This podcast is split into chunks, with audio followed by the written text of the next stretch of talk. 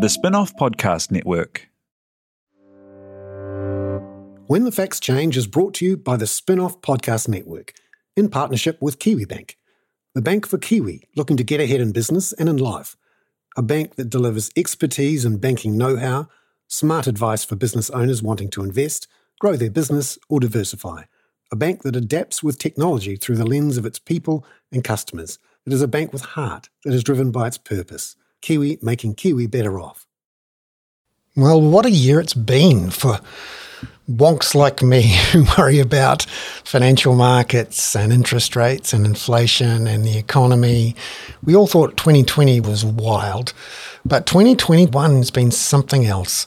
We've had inflation take off like we've not seen in 30 years. We've seen the Reserve Bank put up interest rates twice, which we weren't expecting at all. We saw the housing market amazingly grow another 25 to 30% in 2021 when we just didn't expect that either. In fact, the government was so desperate to stop it from rising so fast, it did a couple of extraordinary things.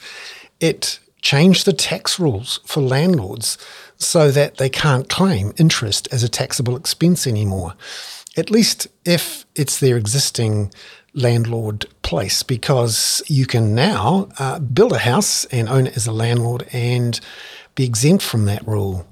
The Reserve Bank, as it had signalled, uh, tightened the rules for LVRs and said it would consider changing to include uh, limits on debt to income multiples. We saw the banks, particularly at the end of the year, tighten up their lending to all sorts of people.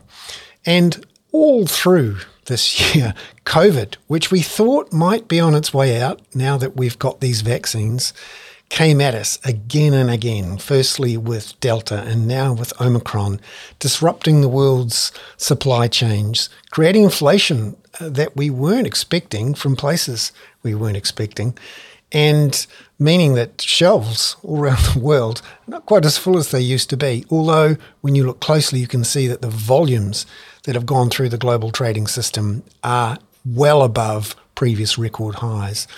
It's a world in which we're not quite sure how it's going to turn out. We had a contest between team transitory, those central banks who think that inflation is just a short term thing, and team permanent, those central banks, including our own, who are worried enough about inflation to put up interest rates. And the question we're all asking now is will this be the pinprick that bursts the bubble in asset prices all around the world? So far, it hasn't been. And of course, the dream for central banks is to just quietly let the air out of the bubble and not to scare the horses too much. But prices, particularly for tech stocks and houses in New Zealand, are so elevated that there are a few people worried about that. It's been quite a year. And next year, phew, well, we hope things settle down a bit. We thought 2022 would be quiet. It turned out not to be. But next year, we'll see whether there's a sequel to Omicron and whether New Zealand in particular gets the economic rebound we're all hoping for through a summer without too many uh, cases of COVID and one where our 90% double vaccination rate helps us avoid the worst uh, pain that we've seen overseas. It's been quite a year. I'm Bernard Hickey, and we're now about to have a wrap a lap around the world's economic matters, finance, interest rates, house prices, with a friend of the podcast, Jarrod Kerr, the chief economist at KiwiBank. I spoke to him in the week ending the 17th of December about 2021 and what's coming for 2022, just after the break. When the Facts Change is brought to you in partnership with KiwiBank to help you understand the issues affecting the economy. And that's what their team of experts is here to do too. Here's Kiwi Bank economist Sabrina Delgado on the current grim status of the global and local economy. Globally, economic output and activity is slowing. Higher interest rates are weighing heavily on demand and crushing activity. It's not pretty, but it's what's needed to bring down inflation. Here in Aotearoa, the outlook is soft at best. Our impressive surge in net migration helps lift activity, but still the economy is weakening under the weight of the Reserve Bank and a softening global backdrop. Visit kiwibank.co.nz to stay up to date with detailed economic analysis and forecasts from Sabrina and other Kiwibank experts. They take big issues from both here and overseas and make them relevant to Kiwi businesses. Raising capital or taking your business to the world? Investment Fix has the lowdown on everything you need to make it happen. This season, we're exploring the US market, the opportunities it offers, what it takes to grow a business there, and the best way to approach investors. Join some of the superstars of the investment and business world as they share advice from their time in the US so you can make your mahi count in this massive market. The Investment Fix podcast, brought to you by Invest New Zealand. Tune in today. Ready to rediscover the joys of cycling? With over 300 kilometres of cycle paths across Tamaki Makaurau, jumping on your bike and going for a ride is such a fun way to discover the city from a different perspective.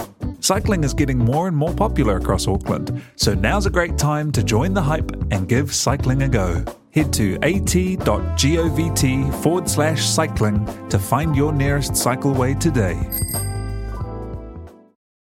Well, kia ora to Jarrod Kerr from Kiwibank, an old friend of the program When the Facts Change. Jarrod, it's great to see you there in Auckland. Kia ora, Bernard. Uh, thanks for having me back. It's uh, it's great to be on the show again. Yeah, and what a year. Um, what were the big surprises for you? Oh, there were a lot of surprises this year. I mean, the fact that we were uh, thrown back into lockdown was a surprise, but I think the the balance of things this year has definitely been upside surprises rather than downside. And I think um, resilience has got to be a, a term of the year. You know, we found ourselves facing many challenges, but I was incredibly surprised at how resilient the New Zealand economy was.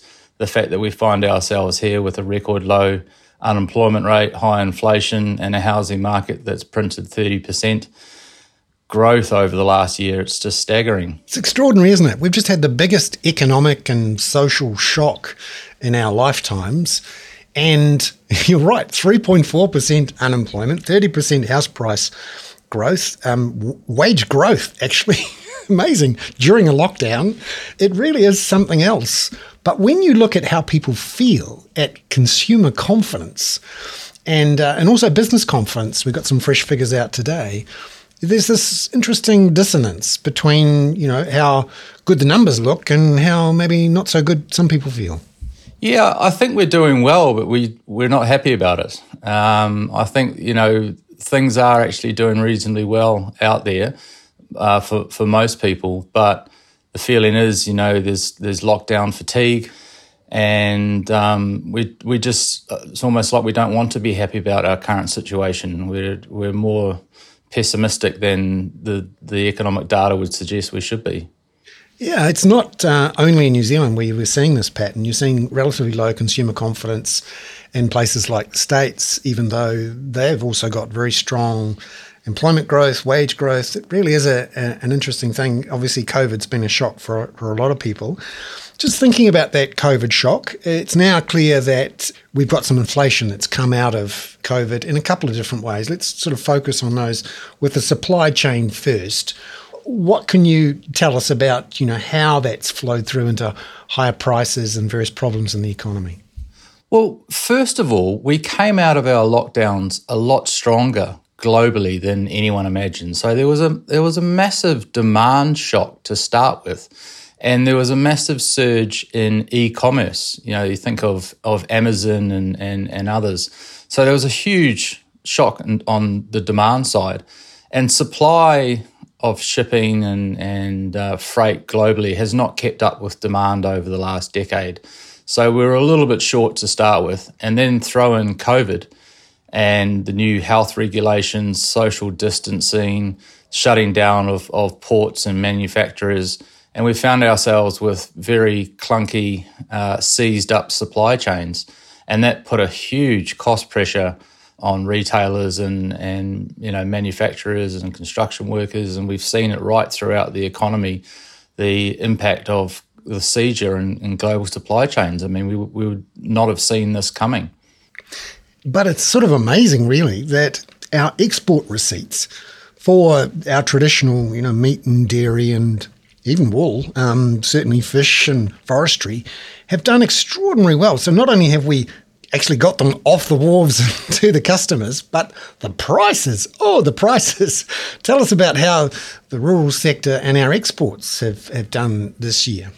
Yeah, I mean, you talk of surprises over the year. One of the big surprises was the terms of trade shock. So the fact that our export prices outperformed um, our import prices over the years, and that's that's huge for rural New Zealand. That's a big income boost when you've got dairy prices at near record levels.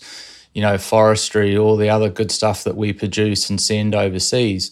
The fact that they're receiving such high prices for these goods is uh, is incredible, and again, it points to strong demand overseas for our product, and the fact that we've got such good product and um, it's a it's been a real income boost for rural New Zealand. That's quite the thing, isn't it? Because our international tourism has utterly collapsed. in a way. And we thought it would come back sooner than it has. It obviously hasn't, and we're not going to have it this summer either.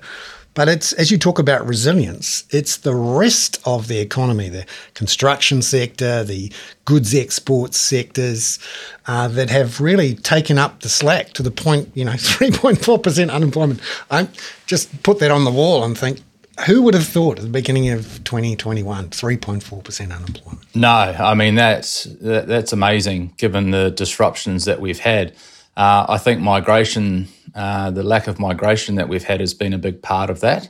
It's almost like we're going through a perfect experiment where we're shutting our borders, shutting off that tap of labour supply, and uh, seeing how things pan out. And well, that means that people have to fight for Kiwis to get those jobs. And we've seen, you know, unemployment drop uh, quite dramatically, actually. I mean, 3.4% is the lo- lowest equal on record. Uh, it was only there for a, brief period in, I think, December 2007. So it's a yeah, very good outcome. And do you think this tightness in the labour market, the lack of migrants coming in, the very high participation rates, unlike in some other countries where people gave up work or retired or got sick, uh, here, you know, participation rates record highs, uh, particularly for women.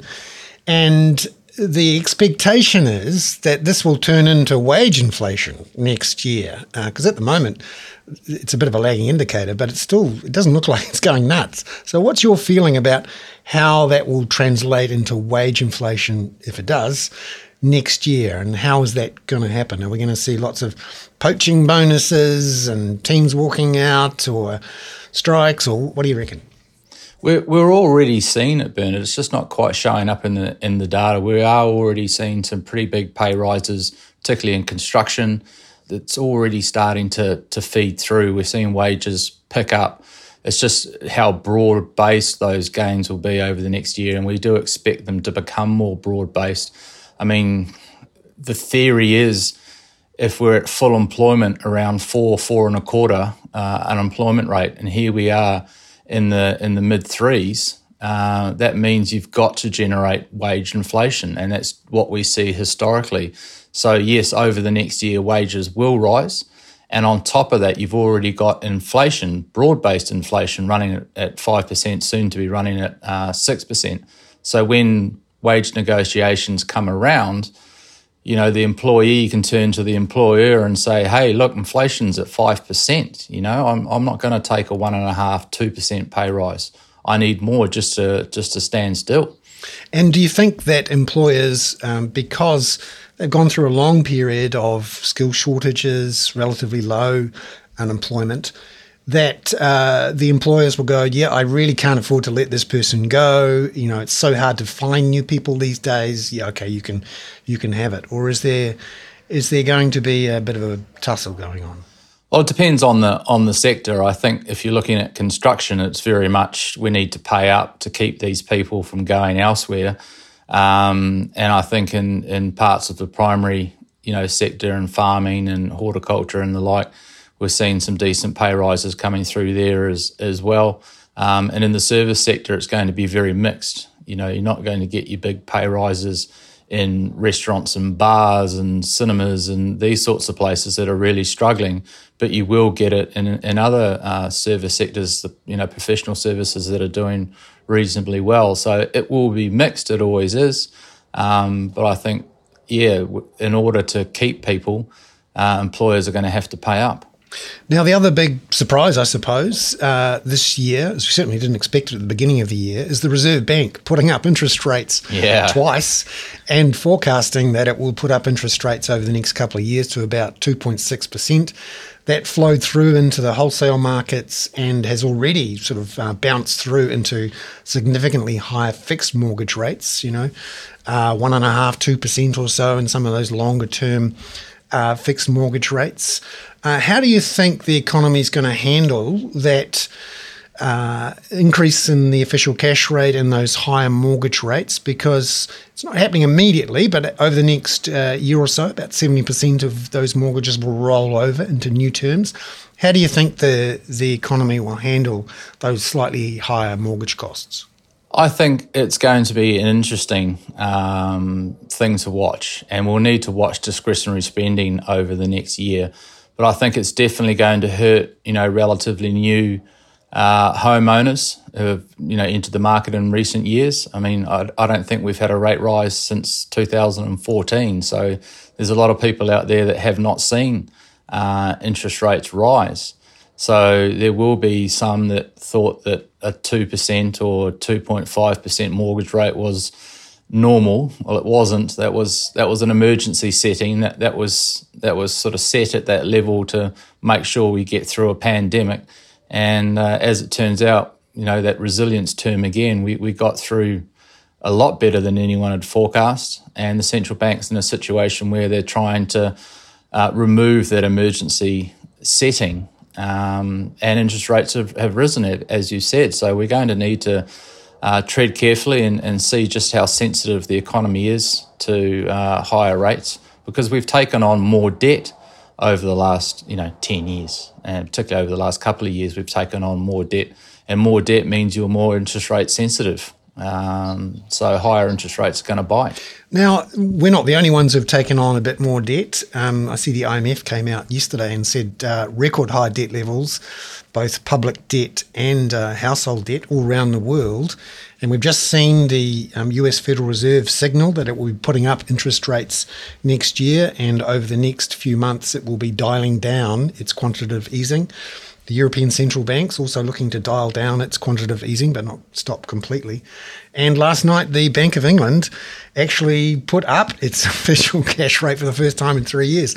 So, um, one of the concerns some people have is that the, the world is so loaded up with debt, so to speak, that any increase in interest rates could, you know, really um, stop the post-COVID recovery as we we learn to, you know, get over the shock of of COVID. Do you think that these changes in global interest rates will also have an effect on the global economy? Yeah, definitely. In in time, um, we've seen global interest rates rise, but they're certainly not high. They're actually still very low by historical standards. As you say, there's a lot more debt out there, so countries are more sensitive to rising interest rates. But we're miles away from interest rates at levels that would concern um, most developed economy uh, central banks and and uh, and treasuries. So we're not at levels that derail any recovery.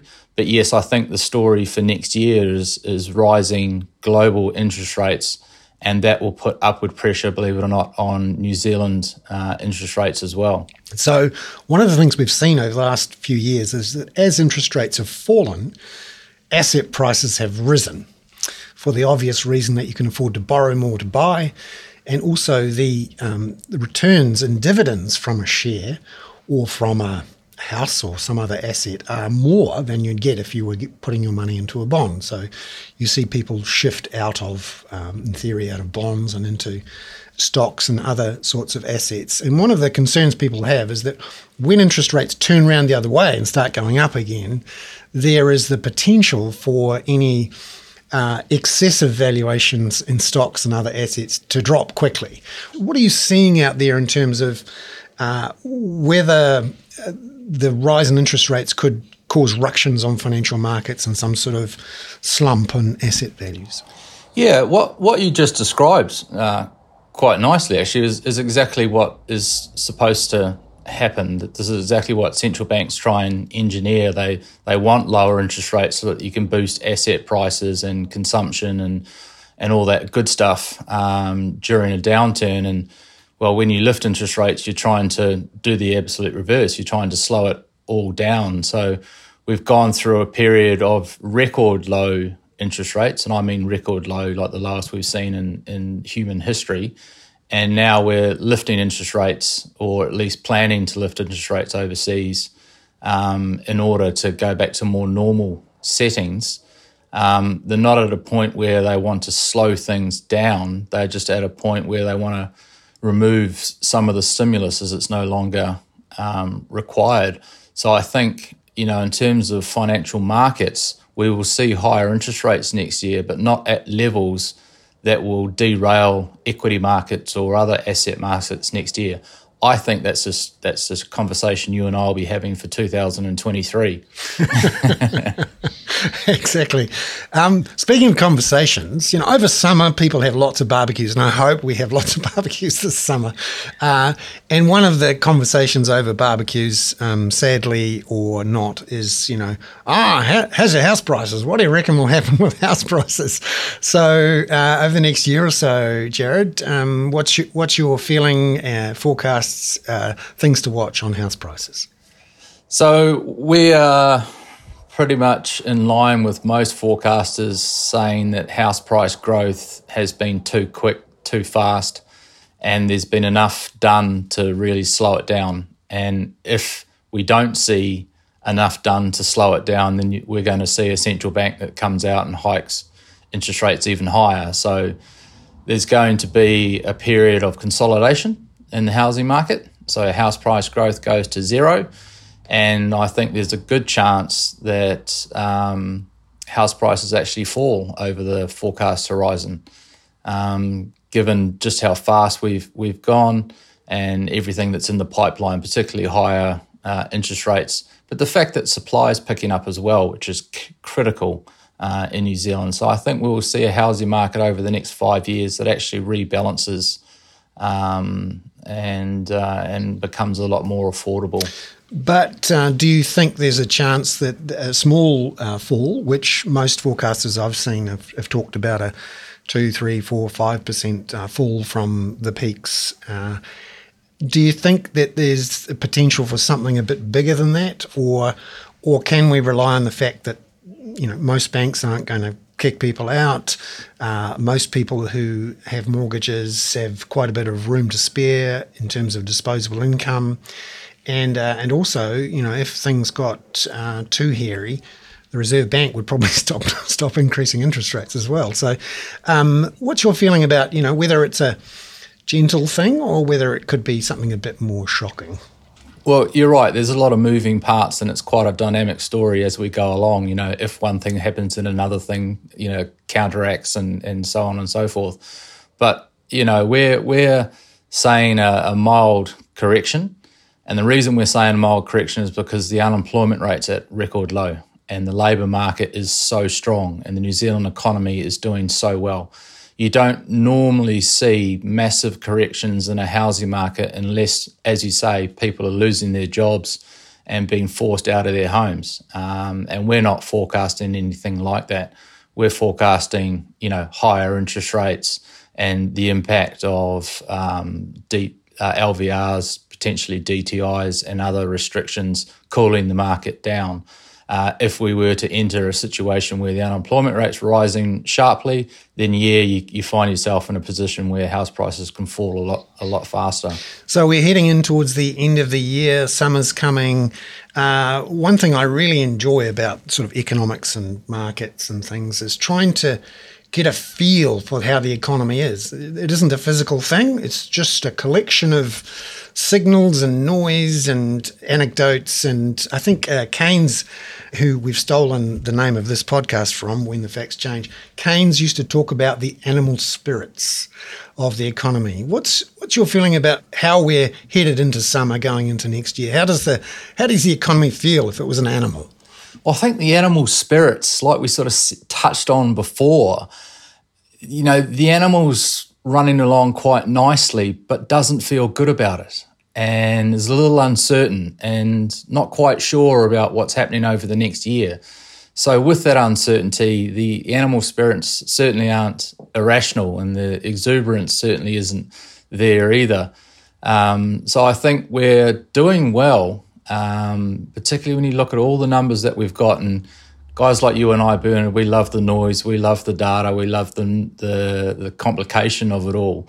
But simplifying it right down to spending, um, what's happening in the economy, our economic activity, our labour market, inflation, all of the signals that we look at are all really strong. And it would take a really big disruption, like a really big disruption, to derail the New Zealand uh, economy. So I think the feeling is uncertain. The feeling is still, oh, we've got COVID to deal with still but the performance is is pretty good. It's like a Ferrari that's probably got the wrong muffler on ah, yes, no, exactly, exactly. Probably needs a, a good clean out. Uh, yeah, exactly. One of the uh, more entertaining debates in the last year or so has been this idea of team transitory and uh, team permanent. This idea that inflation is either going to be transitory, it's just going to be here for a year or two and we'll go back to normal, or that somehow there has been some pivot or change because of COVID in the world that means that the inflation pressures are different underlying the global economy. What's your feeling? Are you a team transitory or a or a team let's worry about this? Well, as an economist, you know, on the one hand, I'm in team trans- transitory, and, and, on the other hand, I'm uh, on team permanence as well. Um, and it, you know, everything we spoke about before around supply chains and the disruptions, you know, at our ports, that is all transitory, and that will all unwind. And we're already seeing signs of shipping costs coming off now. So those sorts of costs are going to be lower uh, in six months to a year's time. They're, they're, lower now, but they're going to be even lower still. So we'll see some um, deflation coming through via the supply chains. Um, but hey, look, a lot of the domestically generated inflation that we're seeing is a bit more persistent, is a bit more structural. Um, so yeah, I've, I've probably got a foot in both camps, and I would say that inflation is going to fall from the peak of 6% that we're forecasting in the first quarter but it's not going to fall back to 2% in a hurry. It's going to take, you know, quite a bit of time for the Reserve Bank to meet their mandate there. And just finally, um, sometimes I like to go back to a sort of a big picture to zoom out. Uh, the big piece of news in the sort of geopolitical uh, sense, in a way, this year was the Glasgow Climate Change Conference. And climate change has become much more of a topic of discussion in economic and financial circles um, this this year. And you know, we've had some pretty shocking climate events. Every week or two, there's a new storm or flood, flood or drought or something. Yeah. Um, and I know it's not something that you would you know plug into your short term models, but how how much of an issue is is climate change for those people running businesses, trying to think about assets, uh, prices, maybe running a balance sheet, looking at their risks. What what uh, what's your feeling about climate change as something to to to try to understand and, and uh, prepare for? Look, I think it's the greatest risk we face over the rest of our careers, over the rest of our lives. Um, climate change is something which is difficult to get your head around. Um, it's difficult to quantify. Um, but we know it's here and we know we need to adapt. And unfortunately, we're not adapting fast enough. Um, so there's, you know, great disappointment on, on the one hand. And on the other hand, there's a need to prepare or better prepare for, you know, adverse outcomes, you know, you know, from here on. Um, and it's going to be interesting how insurance companies, banks, basically everyone deals with these risks uh, in, in coming years. And it's, uh, it's going to be an awkward conversation. It's not going to be simple. Um, it's going to be a conversation of, well, I'm sorry, your, your house or your business or your farm is, um, you know, situated too low on the land, and uh, you know, with rising sea levels, may be uninsurable in five years' time. How do you have that conversation?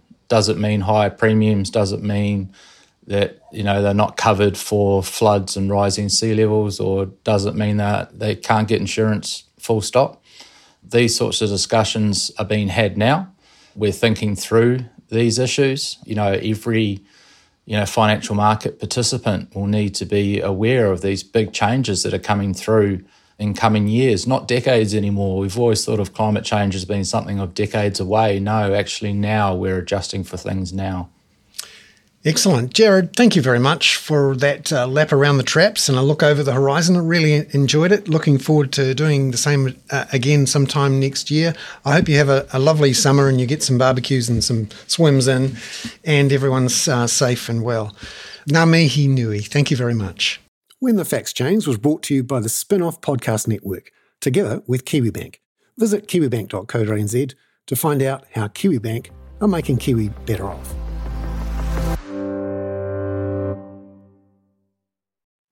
Kia ora e te iwi, Te Aihe Butler here, podcast manager at The Spinoff. If you enjoy listening to our podcasts, consider supporting our mahi by signing up to become a spin-off member at thespinoff.co.nz slash donate. The Spinoff Podcast Network.